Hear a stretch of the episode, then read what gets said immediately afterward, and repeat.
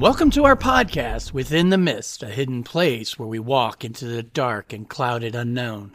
I am your big brain of a host, Gary, here to entertain and inform you about the likes of cryptids, ghosts, and other mysteries. I am joined by my wife and co-host, GoldieAnn.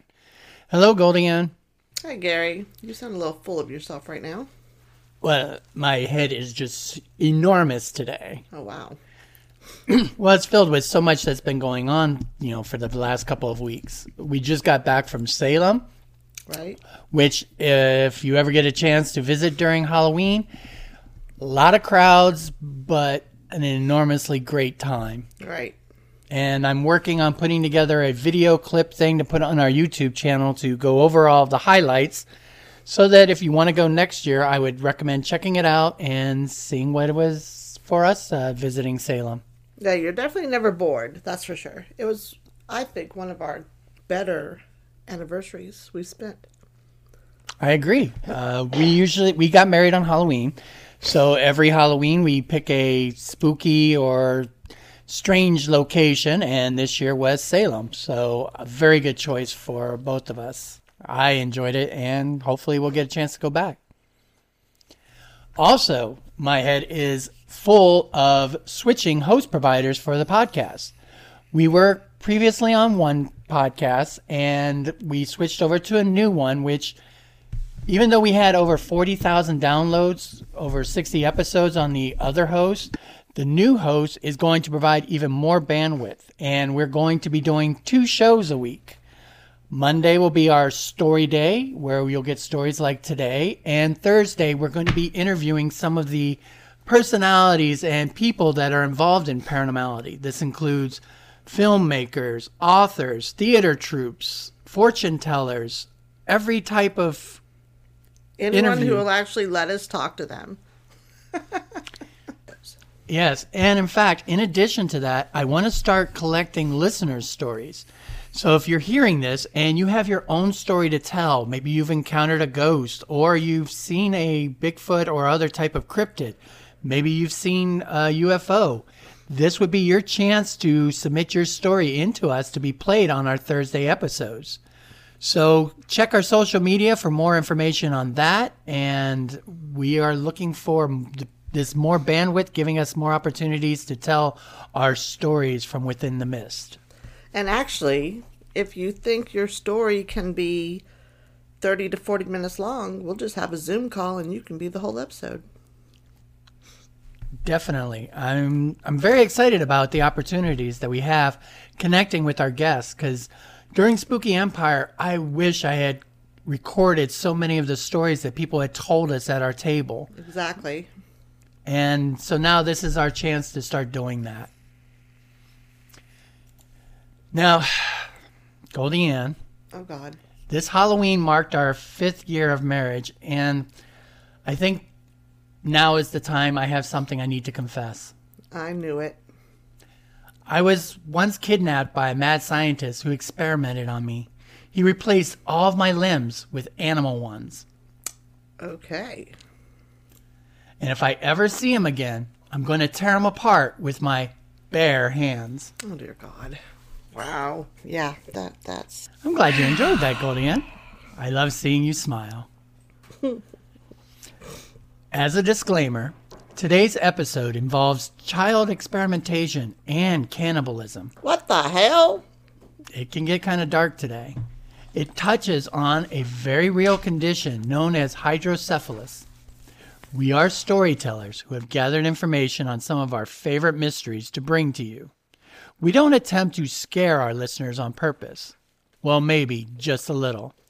Listener discretion is always advised. And with that, we can begin our story. Ohio, Michigan, and Connecticut, they have all been the homes of sightings of strange creatures that were once human, but have devolved into something more monstrous and more terrifying. People have seen them during the late hours within the woods, chewing on the bones of their prey, and they have been chased away, causing them to flee for their very lives. These beings are the result of experimentation of the worst kind, If the stories are true, then it was the United States' own government which sponsored the research and procedures, turning them from human to inhuman. These clandestine experiments were meant to study mental evolution, but resulted in creating monsters. The subjects of these experiments? Infants taken from unwanted mental asylums and orphanages across the nation. Eyewitnesses who have sighted the creatures in the woods have described them as being bipedal and resembling smaller and frailer three-foot versions of average people. They possess enormous pinkish red eyes, a lack of hair, and yellow angular teeth with large gaps between them to indicate spaces where some have gone missing. It is their heads that bears the most obvious differences, as they are obscenely enlarged and misshapen. They resemble watermelons that have taken their names from and are almost too massive for their small bodies. Join us today as we take a walk within the mist to visit the tragic history and frightening lives of the Melon Heads. That's interesting. I mean, this isn't true, right? I'm going to show you some parts are very true and can be proven. Then from there, you have to decide for yourself what's true and what's just urban legend. Damn. Okay. So this is one of those stories where there's enough truth in it that makes you wonder if the whole thing might be true. Wow. And it all begins with Chapter one, Doctor Crowe Comes to Town. The three best origins for the Melon Heads comes from Ohio, Michigan, and Connecticut. Although there are variations of the stories, the most supported version comes from the nineteen thirties Kirtland, Ohio, and begins with the arrival of a physician named Doctor Crowe, spelled K R O W E, and his family. Seated less than twenty-five miles east of downtown Cleveland, Kirtland evokes a quiet, small town feel, but it offers its residents easy access to the large metropolitan areas of the city. With a population today of only seven thousand, Kirtland is known for being the early headquarters of the Latter-day Saint movement from eighteen thirty-one to eighteen thirty-seven, and is the site of the movement's first temple, the Kirtland Temple, completed in eighteen thirty-six. Today, as it has been since it was first surveyed in seventeen ninety-six, the town is quiet without much to shock the residents.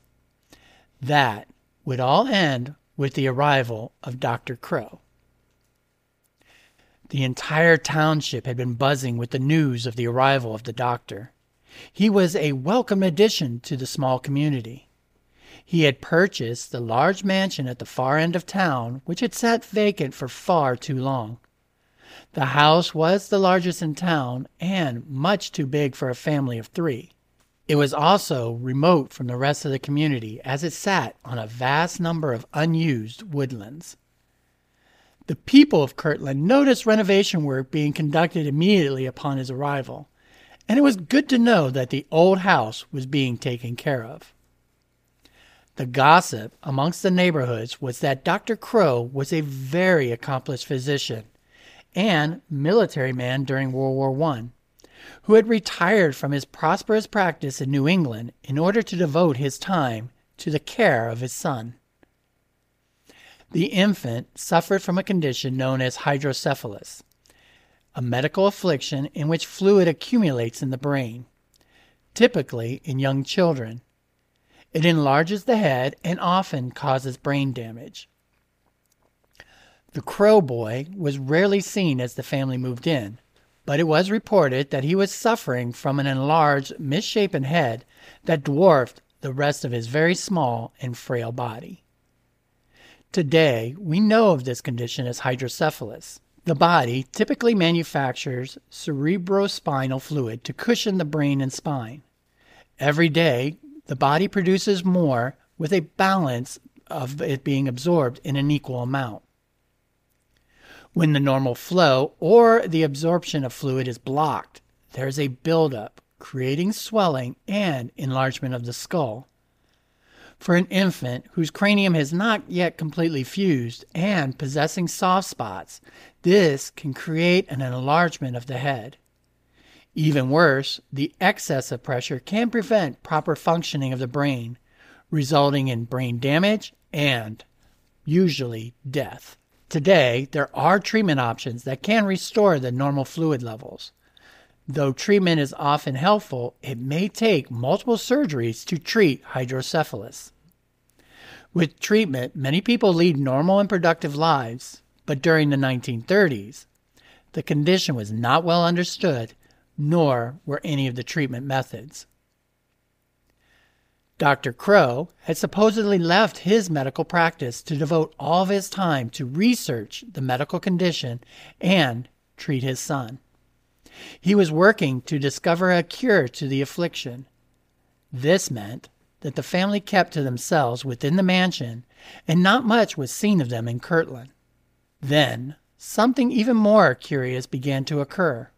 The doctor and his wife were bringing in other unwanted children into their home. The residents of the town noticed that many of the children were either mentally ill or abandoned, and they were being taken in by the couple into their large home. It would seem that the kind-hearted doctor was attempting to not only treat his own son, but was striving to better the lives of other orphan children. This endeared the town to the couple even more, who then decided that it was best to leave them in peace to continue their altruistic endeavors. The mysterious children were never seen outside of the home, but the residents of Kirtland assumed this was due to their medical conditions preventing them from playing outdoors like ch- normal children. The doctor was also unseen, as he was thought to be working night and day, tirelessly striving for some kind of cure to the children under his care. The only member of the household to ever visit the town was Missus Crowe, who made frequent trips into Kirtland for shopping and other errands from time to time. She was always seen with a cheerful smile and very pleasant to talk to, but she would be very tight-lipped whenever the subject of the work going on in their home was brought up. The neighbors did notice that her smile seemed to fade a bit, and her eyes grew a little teary whenever the topic turned to the children within the mansion. There was a very good reason for this, as Doctor Crowe was hiding a dark secret. It's kind of scary, man. Um, all those children. I mean, you can't. They don't come out and play. They don't see them. I mean, they just thought it was normal. The town assumed it was because they were all suffering from either mental illnesses or medical conditions that prevent them from going outside. Right, but I mean, even in mental hospitals, they let the kids outside. Well, the truth would become discovered in Chapter two, The Experiments. What was happening within the walls of the Crowe Mansion was the stuff of nightmares. Doctor Crowe was not the kind-hearted man that the town believed him to be. Instead of striving to help the poor children under his care, he was using them as human subjects of experiments of the most horrible kind. The children he had taken in were being kept in cages as though they were lab animals. Lovely. In fact, it would later be discovered that the child he brought with him and his wife to Kirtland when they first moved in was not even his own son. Oh, crap. It was probably the very first subject to his work. Wow, that's this is dark. And darker still. I mean, I can start and understand where he's coming from if it's his own child and he wants to figure out what's going on. That's not even his own child. No, Doctor Crowe did not have any children. So he was probably, like, fired from his jobs. Keep that in mind. Yeah. Because the story gets even darker, as the doctor was not working on a cure for hydrocephalus, but was instead attempting to utilize the medical condition to study brain development. Jesus Christ. He was working on seeing if there was improvements to the human intelligence. He was cold-hearted with his years from military life and the war. His experiments ended with him subjecting the children in his care to all manner of horrors that caused permanent harm and damage to their bodies and their psyche. Some of the details of these experiments are quite chilling and very dark. They include drilling holes within their skulls. This would enable the doctor to place electrodes for shocking various portions of the brains for determining responses. Those same openings of the children would also permit him to inject various types of fluids in attempts to enlarge the brain capacity of the developing children. Jesus. On some of the subjects, he performed frontal lobotomies to create a more docile patient, and he worked with electroshock therapy to create the control. These children, who did not already suffer medical conditions before, were now evolving through his medical process. He studied the effects in order to determine how the brain worked and if the human intellect could be mapped and improved. Jesus Christ, this man needs to die. This mad scientist believed he could create human computers, able to be controlled, but possessing mental functions that would surpass current human intelligence by creating conditions of hydrocephalus. He was taking a medical condition and making it into his own experiments. Yeah. On some of these children, Doctor Crowe would cause conditions resulting in strokes in order to study the process. Others were inflicted with meningitis to record the disease's effects on the specific parts of the brain. All of these horrors were showing physical changes in the children as their heads began to grow larger and larger, and their progression from infancy seemed to stop, even though their bodies attempted to keep up. Dietary controls forced their small physical frames while promoting only cerebral growth. Of all the horror movies I've watched and serial killer documentaries and all this other shit, I've never felt as nauseous as I am right now. The disclaimer on this one was very well meant. Why this man would inflict such atrocities on orphaned and mentally ill children was never confirmed, but there are theories that his expertise during World War One may have caught the attention of government agencies looking to create improved soldiers. So as you said, he was not fired. He was actually hired to do this. Mm. This was That's time. The part that we do, do we believe or not? Or is that true? Oh, that's the part we don't know. That is the part we don't okay. know. I would say not.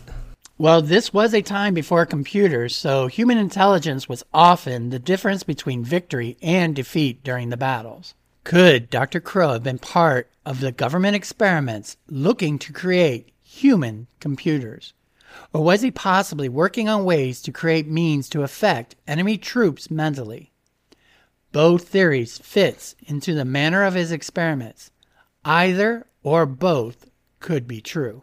All right, GoldieAnn. Mm-hmm. Here's where the truth part plays into this. Okay. These are proven facts. All right. Many people today can believe in a conspiracy that the government would sponsor a monster such as Doctor Crowe. A proven similar case occurred between nineteen thirty-two and nineteen seventy-two, known as the Tuskegee experiments. It was during this time that the government researchers purposely infected syphilis on six hundred African American men in Macon County, Alabama, without their informed consent. Oh, Jesus. The men were told that they were being treated for bad blood, a local term used to describe anemia and fatigue. The men were never offered any treatment, although penicillin was the treatment of choice by nineteen forty-three. Instead, these poor men died, went blind, or experienced other severe health problems due to their untreated syphilis. Also, they spread the disease to their own families, all in the name of government science. It was not until the story of the Tuskegee experiments was leaked to a reporter in July of nineteen seventy-two that prompted public outrage and forced the unethical study to finally shut down. Jesus, this was the government? This was a government program. And it wasn't until President Clinton uh, came into office that a public apology was made to the Tuskegee families for the unethical experiments that was conducted on these people. Yeah, well, that's not enough. It honestly wasn't. This is one of those, sorry, just ain't good enough. Sorry, bud. Well, it gets even worse. Jeez. In fact, Ohio had its own case of illegal government-sponsored experiments surrounding radioactive isotopes known as the Cincinnati Ohio Radiation Experiments.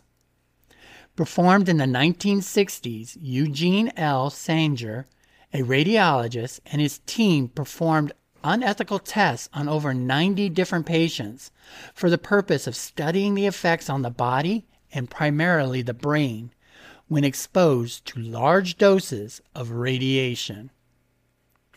The patients were told that the radiation they received was within normal ranges and was being used to treat their various illnesses. These people were later shown to have reduced intelligence bordering on retardation, who would not even understand the implications of the experiments and the dangers that was being presented to them. Wow. Once the experiments were discovered, Sanger would later testify that his work was funded and approved by the United States Defense Atomic Support Agency under the Department of Defense. Wow. He was told to determine the effects of radiation on the battlefield. These are just two proven cases of government experimentation which might provide enough support to the truth behind Doctor Crowe's story. There is no knowing of how many other unethical experiments may have occurred and never come to light. If such tragedies could be proven true, then it is possible that another similarly evil experiment was ongoing in Kirtland, Ohio, by Doctor Crowe. So he might have been among one of the first. It does seem possible that he was hired by the government and the home was given to him, the experiments was given to him, the patients were given to him by the government. Mm. But for Doctor Crowe's experiments, the end was about to come to a tragic and fiery end. Thank God. Chapter three, The Revolt. Ha ha! Pitchforks! Not quite. Oh, damn. The people of Kirtland began to notice less and less of Missus Crowe coming into town. They had grown accustomed to not seeing the doctor or the children, but it was odd that the friendly woman was absent. On those more and more rare appearances, she seemed more withdrawn and much paler. There was a darkness under her eyes, and the smile was not as cheerful. She looked tired and very sad, as though the care of so many special needs children was beginning to take a toll on the woman. The townfolk offered to help, but she would always politely decline, and then she would proceed back to the mansion where she would continue her small part in the happening inside. I wonder what her small part was. Well, in truth, Missus Crowe provided as much of a mother figure to the caged children within the house as she could. For every evil that her husband inflicted on them, she would provide kindness. Now, it didn't take long before the infants and children viewed her as their mother, their only piece of joy. It was her, even more than the medical methods, that kept them docile and maintained peace within the house. Unfortunately, Missus Crowe was also growing ill and fatigued. The events in the house were beginning to affect her, and she was beginning to suffer as much as the children did. Although she never stood up to her husband, she could not agree with the manner that the children were being treated. She could not eat. She could not sleep. And her mind was plagued with guilt and remorse. It was not long before that despair led her to fainting late one night and falling down the stairway into the basement where the children and the experiments were. As she came to a stop at the bottom of the darkened stairway, it was evident that she was dead. Oh, great. Right in front of the children. Her body was crumpled just before the cages of the trapped children. These poor, suffering souls called out to her in nonsensical cries, but the woman did not move. Their pleas became more and more desperate, and then angry. The only happiness in their lives was now snuffed out, and they could bear the suffering no more. Either with an intelligence that they have never shown before, or a primal rage that could not be stopped, the children broke free from their cages. Doctor Crowe had just come to the top of the stairway as they made their escape. He was shocked, seeing his wife's corpse at the bottom of the stairway and the mutated children around her. They must have looked up at him, and their hatred boiled over. The mutated children raced upward after him with their tiny bodies and enlarged heads. With years of pent-up emotions and experimentations, these children killed Doctor Crowe, ripping him apart. The attack was so savage that a lantern was knocked down the wooden stairway to engulf the entire laboratory in flames within moments. Okay, so who's left to tell the story? This was all pieced together by the people after the fact. Okay. For the Melonhead children, they panicked and ran from the flames and the only home they ever knew into the woods behind the house. Remember, the mansion was far remote from the rest of the town, and it was never known how many escaped, but those that did gathered into a feral pack and watched from the darkness as the home of Doctor Crowe and the place of their torment burned to the ground. They then proceeded to make their way deeper into the woods to create their own family, untrusting of people, but finding their own way to survive off the land, and inbreeding to create future generations of either farther mutations. Okay, this seems like the start of a horror story. I don't know what to believe, what not to believe. There is a mixture of both. And here's where it's going to get even murkier for you. Okay. Chapter four, The Variations. There appears to be some reported accuracies to the story surrounding Doctor Crowe. The West Geauga Sun had published an article in their newspaper about a man named Doctor Crowe who lived in the Kirtland area during World War Two, and he had been a research scientist. Even the fact that he had been involved in conducting human trials with medical equipment for research was verified by the newspaper. Since nothing more was published about him or his work, it could never be proven what type of experiments and on what patients was ever proven beyond the stories passed down through the urban legends. Strangely, all other documentation on the man disappeared. If you're a conspiracy theorist, you can believe that the government that sponsored his experiments buried all proof of his man's existence. Which, I mean, this whole episode sounds like one big conspiracy theory. Well, what's even more curious is the fact that the legend of the Melon Heads has also been found in other locations beyond Ohio, with origins similar and supporting one another.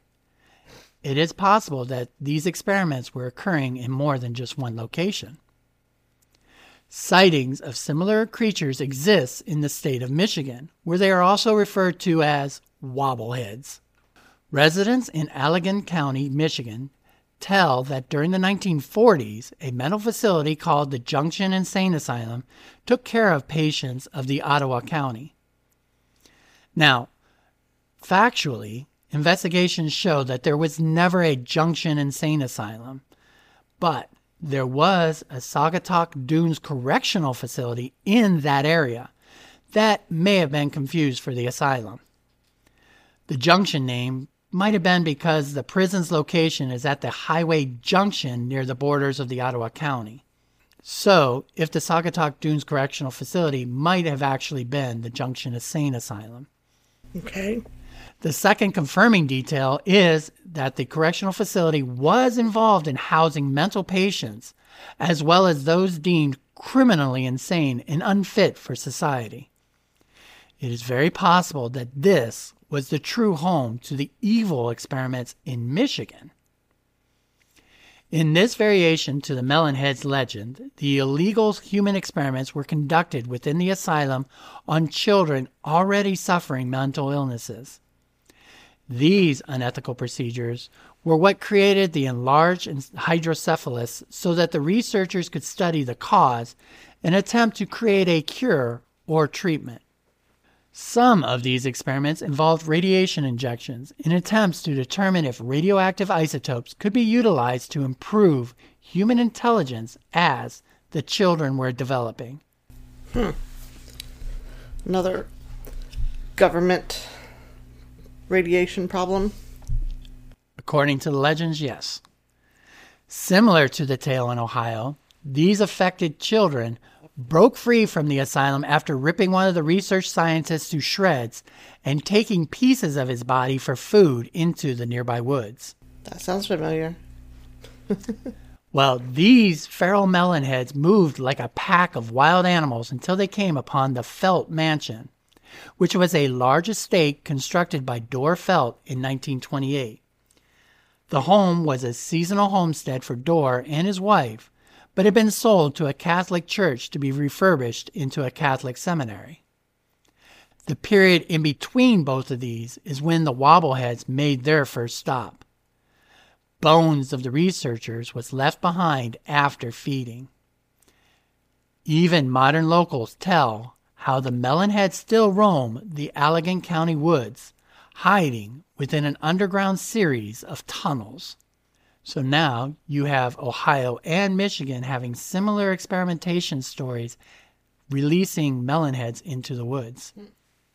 To make matters even more bizarre, there is yet another similar version of the melonhead story from the state of Connecticut.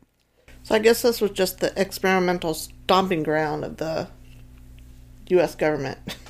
For brain activity, yes.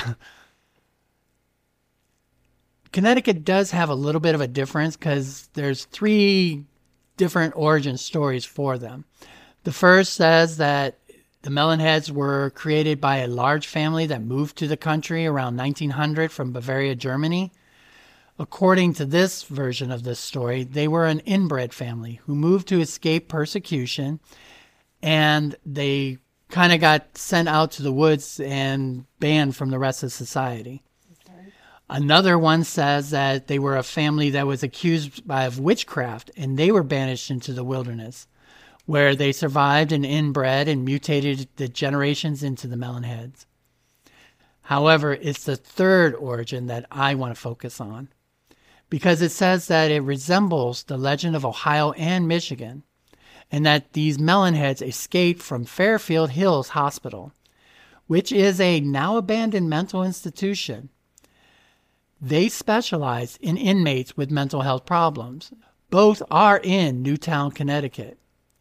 The building supposedly burned, and some of the inmates escaped and turned to cannibalisms, which caused their heads to swell. Now, the same type of creatures roam the area, and especially an area known to the locals as Dracula Drive. Oh, well, that's fitting. All three states focus on the same description of the creatures with shriveled bodies and enormous wobbling heads. Could experimentation on children and hydrocephalus being conducted in three different locations?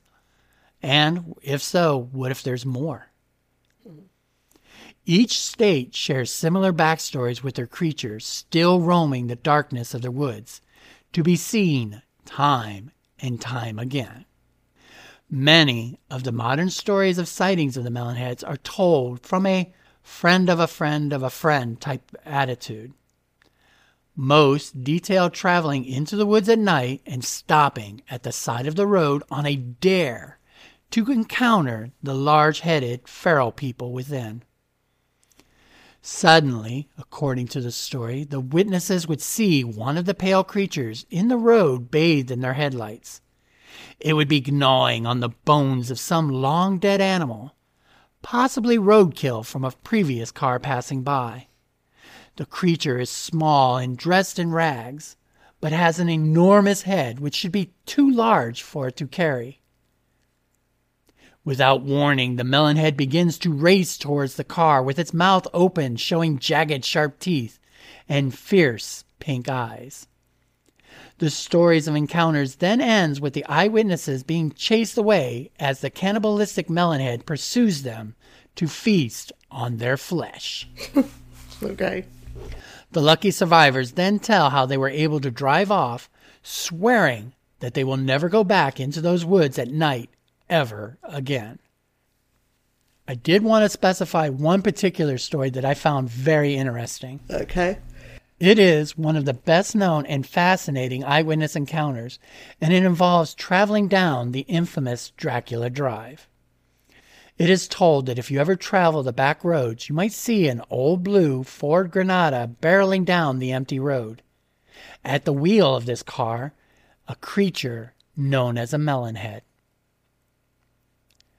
According to the story, back in the nineteen eighties, a group of girls from Notre Dame High School in Fairfield decided to go out joyriding after a Friday night football game. Their names, Megan, Sue, Kim, Deb, Jen, and Karen. They were just a typical group of teenagers looking for a harmless scare, so they got into Deb's blue Granada and set off into the dark night. After driving around for a while, they decided to go someplace spooky, Velvet Street in the neighboring Trumbull. The locals had given Velvet Street the nickname of Dracula Drive because of the strange things that supposedly happened there. It was perfect for their purpose. Megan told her friends that the strangest of all these legends are little monstrous humanoids with huge heads who were said to live in the woods surrounding Dracula Drive. The creatures were supposedly cannibals who would capture and eat any animal or person they find there. The girls all laughed at the idea and decided on a dare to try and find these creatures. The girls drove down Dracula Drive and parked the car on the side of the road. They left the headlights on and teased one another, challenging them to step out of the car and into the cool autumn air. Soon, all of them were standing on the road and daring one another to move farther and farther away from the safety of the car. The woods were very still and very, very dark. Other than the headlights, there was no illumination, no streetlights, no houses nestled amongst the trees. The girls were alone in the nighttime woods. Laughing with nervous energy, they started to walk down the road, hoping yet fearful of seeing the monsters who supposedly lived in the woods.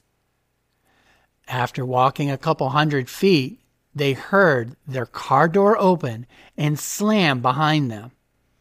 The girls all turned back towards the sound of the engine starting and the car barreling down the road towards them. Someone had stolen Deb's car. The girls jumped off the road and into the woods to avoid the car running them over. As it charged towards them, the thieves were illuminated by the car's interior light. The teenage girls saw that the thieves were the size of children, with disproportionately large heads and clad in dirty rags. Their eyes glowed with orange light, and they cackled wildly as they drove past the girls. The taillights disappeared into the distance. How'd they reach the pedals? I'm wondering how they learned to drive. It's not like someone is out there in the forests of Dracula Drive teaching monster inbred creatures how to drive a car, but that's what happened in this story. Alrighty then. Now, for Megan and her friends, they found what they were looking for. They found the melon heads, but they were left on the dark road within an even darker forest, forced to make their way back with their fantastic story. And that is the story of the Blue Granada and the Melon Heads. That's stupid. It's a popular story, though. And supposedly they're still driving it today. All right. Maybe their legs got a little longer. Or they found a way to drive a car that had to have run out of gas by now. True. Chapter six. From Melungeon Project to Beyond the Stars to a Demon. What? Well, now I want to talk about some of the theories that I have regarding melon heads. Okay. The theories go beyond just assuming that the stories of melon heads are fake. So if we pretend for now that the stories are actually true, the theories are as varied as the tales themselves. The first theory can date as far back as sixteen sixties, when slaves of African descent would intermingle with European women across the northern states, creating mixed children, which are now known today as Melungeons. That's melon heads? Well, let me continue. Okay. According to legal doctrines, if a woman of the time was deemed a citizen of the colonies, her children would be considered full citizens as well. But if the woman was a slave, that status would pass on to her children, making them non-citizens. So African slaves having children with European citizen women made their children citizens and not slaves. However, the interracial families, more than two hundred of them, still faced a large amount of discrimination and hatred that caused them to move within the wilderness of the Appalachian Mountains. The discrimination prevented them from having normal integrations into the society, so many of the families began inbreeding. One of the more common birth effects caused by this inbreeding was hydrocephalus and deaths before their first birthday. So it is possible that Melungeon has been shortened to melon, and those people were given a slur, melonheads, during the seventeen hundreds. Animosity towards the mixed races and inbreeding could very well give the spark to the rest of the future unsupported legends of cannibalisms and monsters. Well, you know, you think about it, we keep calling it inbreeding because, you know, we're, we we just know it's bad. But think about back then. I mean, there weren't the same laws of... I mean, even some of the historical societies married within their own families. Royalty definitely did. So, I mean, it hasn't been... Back then, it wasn't looked upon as being bad. It was just normal. But they didn't understand the health risks that were involved right. to the... Exactly. Can practice. But I mean, and, I'm sitting here thinking as you're talking about these backwoods, inbreed people, but they really weren't that back then because it wasn't wrong in society back then. But over the years, it, the hatred because of them being mixed race well, yeah, and that the part, inbreeding yes. definitely created animosity. But if the melonheads aren't Melungeons, what if the melonheads didn't even come from inbreeding, but from beyond the stars? Oh, here we go. Considering the description of the melonheads and their ability to survive in the woods, many cryptid enthusiasts associate the creatures with sightings of unidentified flying objects and the descriptions of the alien greys. Melonheads are reported as standing between three to four feet in height, having a large bulbous head, which exceeds that of a human head, while possessing a much smaller body. Although not a very detailed description, eyewitness sightings of greys also describes them as standing three to four feet in height and having a large, bulbous, egg-shaped head. True, true. Could these sightings have occurred deeper within the wilderness, where the creatures are often caught away from their spacecraft, causing them to attack the witnesses that travel far too close?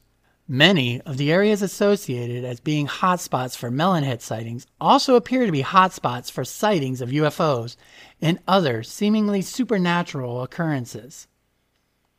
The missing people that are said to have been cannibalized and eaten by melonheads may well have been abductees rather than meals. So could melonheads actually be alien greys that are just caught away from their spacecraft and given a more terrestrial origin story. Right. Could be, could be. Well, if you don't like that theory, here is my very own original theory. Your theory? Yes. The Gary Brand theory. Well, the last possibility is because I couldn't find anything on it, but I found this to be very interesting. Ah, oh, I know where you're going. Okay. This is the connection of the description of the Melon Heads to another cryptid we have talked about before on this podcast, the Dover Demon. Yeah. He looks like, they do look like Dover Demon, don't they? Yes. For those of you who may not have listened to that episode, which I highly recommend you go do, during a week in April of nineteen seventy-seven, three different eyewitnesses reported seeing a creature roaming the darkness of Dover, Massachusetts. Proof of its existence or the identity of it still remains unknown to this day. Okay, so from this point, the Dover Demon could be a melon head, or a melon head could be a Dover Demon. Which came first, the demon or the Dover? Or the egg or the egg head. Yeah. Now, the Dover Demon was described as a small humanoid, looking sort of like the gray variety of aliens, except that it has a rosy tan colored skin, so more of a human, uh, human type uh, coloration. The creature had a large head on a small stick-like body. It could be bipedal, but it often travels on all fours or switches back and forth between the two modes of locomotion. It has eyes that glow, usually orange or sometimes green. This description of the Dover Demon and the eyewitness accounts are very similar to the Melon Heads. Both encounters can be found in New England, making the coincidences even more striking. Like you said, GoldieAnn, could the Dover Demon have been an extension of the Melon Heads? Is this what the Melon Heads have evolved to, the Dover Demon? Or are the Melon Heads in Ohio and Michigan Dover Demons of a different species? Cool. And like I said, I could not find anything that supported this argument. It's just something that I made a connection to and thought it was kind of interesting. Well, yeah, it's kind of weird that no one else has made that connection, though, because they do look like Dover Demons. And it would help support the stories of either one. Mm-hmm. Chapter seven, Popular Culture. The legend of the Melon Heads remains mostly campfire stories in order to scare each other in the dark. There have been a couple of documentaries, but nothing very serious. However, I did find one Melon Head who has grown to become one of the most famous horror movie icons of all time. Jason. Absolutely. Jason Voorhees of the Friday the thirteenth franchise is actually a Melon Head. According to the backstory from the Friday the thirteenth movies, Jason Voorhees was born in the small town of Crystal Lake, New Jersey, on June thirteenth, nineteen forty-six, to Elias Voorhees and Pamela Voorhees, fitting the timeline of the other Melon Head experiments and their origins. Jason was afflicted with severe facial deformities, hydrocephalus, and an abnormally large head with mental disabilities. Raising Jason on her own, Pamela kept her son isolated from the community, not letting him attend school and educating him in their home on the outskirts of Crystal Lake. This bond between mother and son is as strong and similar to that of Missus Crowe and the children of Kirtland, Ohio. After supposedly drowning, Jason has gone on to don his infamous hockey mask and has been killing ever since. He possesses supernatural powers like those Doctor Crowe was attempting to create in his own experiments. So the next time you watch Jason within the Friday the thirteenth movies, you may be watching a melon head seeking revenge for his creation. Hmm. So you're talking about the, uh, I can't think of her name, the the actual actress. Who played yeah, uh, Pamela Voorhees? Yeah. Yeah, in an interview. I can't think she of her was... name, but... I wonder if she based it off of all of that. It, it, it's hard to say. Like I said, these are popular legends, but no one ever ha- has a definitive version of them. I put together a bunch of different pieces into one continuous story, but the version that I gave of Doctor Crowe is actually found in like four or five different versions. So there is no one set story. Wow. Which is why it's hard to know what's true and what's not. Um, yeah, this was very disturbing. But I mean, the longer it went on, the more I was able to take that, okay, this probably didn't actually happen. But could you imagine if it did, those children being subjected to all of that? That just kills me.